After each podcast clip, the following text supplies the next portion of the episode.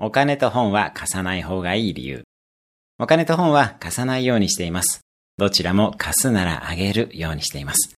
お金の貸し借りは信用に影響してしまいますし、本はこちらが大事だと思っていても借りる方にとってはたかが本で返ってこないこともあります。本を貸してと言われたら買ってプレゼントをします。お金は額にもよりますが貸すならあげます。